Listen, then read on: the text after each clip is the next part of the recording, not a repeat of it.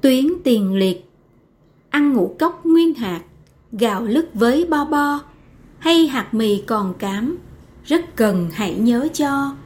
Ăn nhiều các loại đậu, đặc biệt là đậu nành. Chống khối u rất tốt, cần ăn để đề phòng. Ăn nhiều rau ít trái, đậm màu xanh, vàng đỏ. Càng nhiều rau càng hay, trái cây ăn ít quả ăn cá tốt hơn thịt.